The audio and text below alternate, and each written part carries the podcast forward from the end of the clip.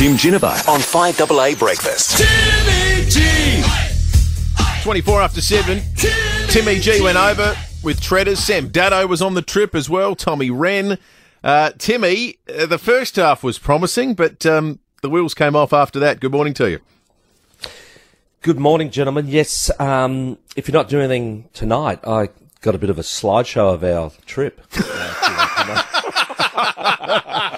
Slide night at the Ginever. Now, that might be worth seeing, actually.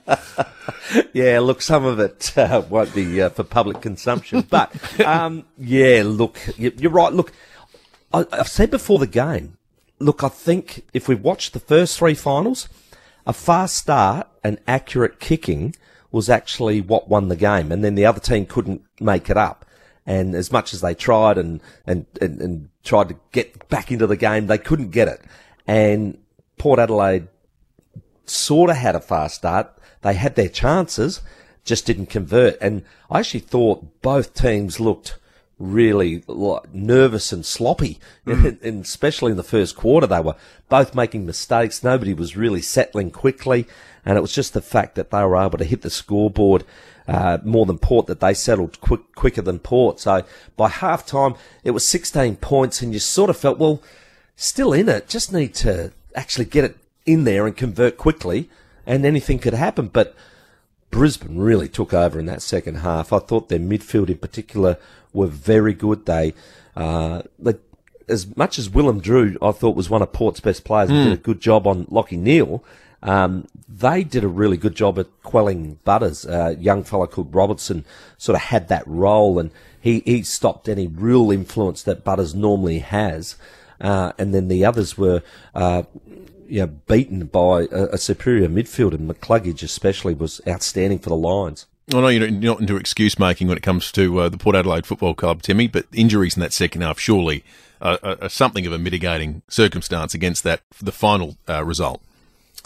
Yeah, look, the concern I remember prior to the finals, I was thinking, well, if they lost to Brisbane in Brisbane, I'm not that fearful of that. I think we'll come back, we'll play either Saints or uh, GWS at home, we'll win that, and we'll go into a prelim on the other side uh, against what is now Collingwood.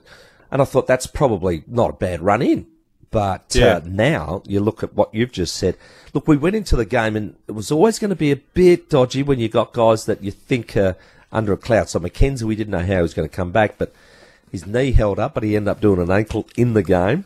Uh, Williams did a hamstring in the game, all about two minutes after we subbed out Darcy Byrne Jones. Yeah. And then uh, Aliir went into the game with a bit of a knock on the knee, and he, he didn't look 100% all night. Marshall's got a hip and is not kicking through the ball like he normally does, hence his shots for goal. And Tom Jonas did a calf on Friday. So you sort of go, wow, that's uh, not really helping the cause when you go straight down the spine. And those, and that's that's going to be an issue this week, trying to cover that off once again. Big day yesterday in the SANFL, Tim, with your old uh, foes, the Bays, making their way into the grand final, prevailing over Adelaide, and Sturt seeing off a, a, a very good Central Districts who had a who had a great year and will probably be in the finals, um, figure in the finals next season. Um, big night tonight too, Magarey Medal night. Yeah, massive night tonight. I love the Magarey medal now. What they have done, they've combined the SA uh, Hall of Fame with the Magarey medal. So you get sort of the old and the new in the room all at once. And it's a really great atmosphere and they do it really well. I think there's four inductees into the uh, South Australian Hall of Fame tonight. So that'll be really exciting to see. I know for a fact that there's a Centrals legend, uh, uh, a Sturt legend. So yeah, so it'll be good to see see those people go in, and also the Magarey Medal itself. It's really open.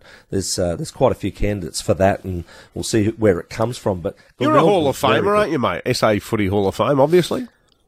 Yeah, Pembo, I got a phone call. This was back in 2015, and Jake Parkinson was the CEO then, and he said, "Oh, Timmy, I'm just ringing to let you know that you'll be inducted into the SA Hall of Fame." I said, "Oh, mate, that's that's very nice of you. Thank you very much." And he said, uh, uh, "Sorry, it's taken so long." And I said, "Oh, why?" I said, "When did this start?" And he said, 2002. I said, well, this is a bloody sham. 13 I said, years it's later. 13 years. This is a joke, mate. Someone keep vetoing you. What happened there? Oh no, that's understandable. I can't believe I'm in. but it's a great night, really is. But t- tonight we'll, we'll crown the, the Magarey medalists. But I thought the Glenelg were really good to settle down after what looked like Adelaide had a fantastic first half, and they Yeah. were able to peg that back, and then they steadied up, and gee, they played well in the second half. And I thought Sturt were brave because they had four key players out, Yep. and they were able to, like you said, hold off a, a, a, a central side that just keeps digging in, and their last quarter was excellent. So it's going to be a good prelim. I, I, I'd mm. like to see you there, Pembo. Oh, I'll be there, mate, with bells on. Absolutely. On Good. you. Good on you, Timmy. Stuff, mate. Cheers, see you, mate. boys. Speaking about report cards with distinctions, here's Ginever. Tim Ginever on 5AA Breakfast. Timmy G. David Penberthy and Will Goodings, 6 to 9, 5AA Breakfast.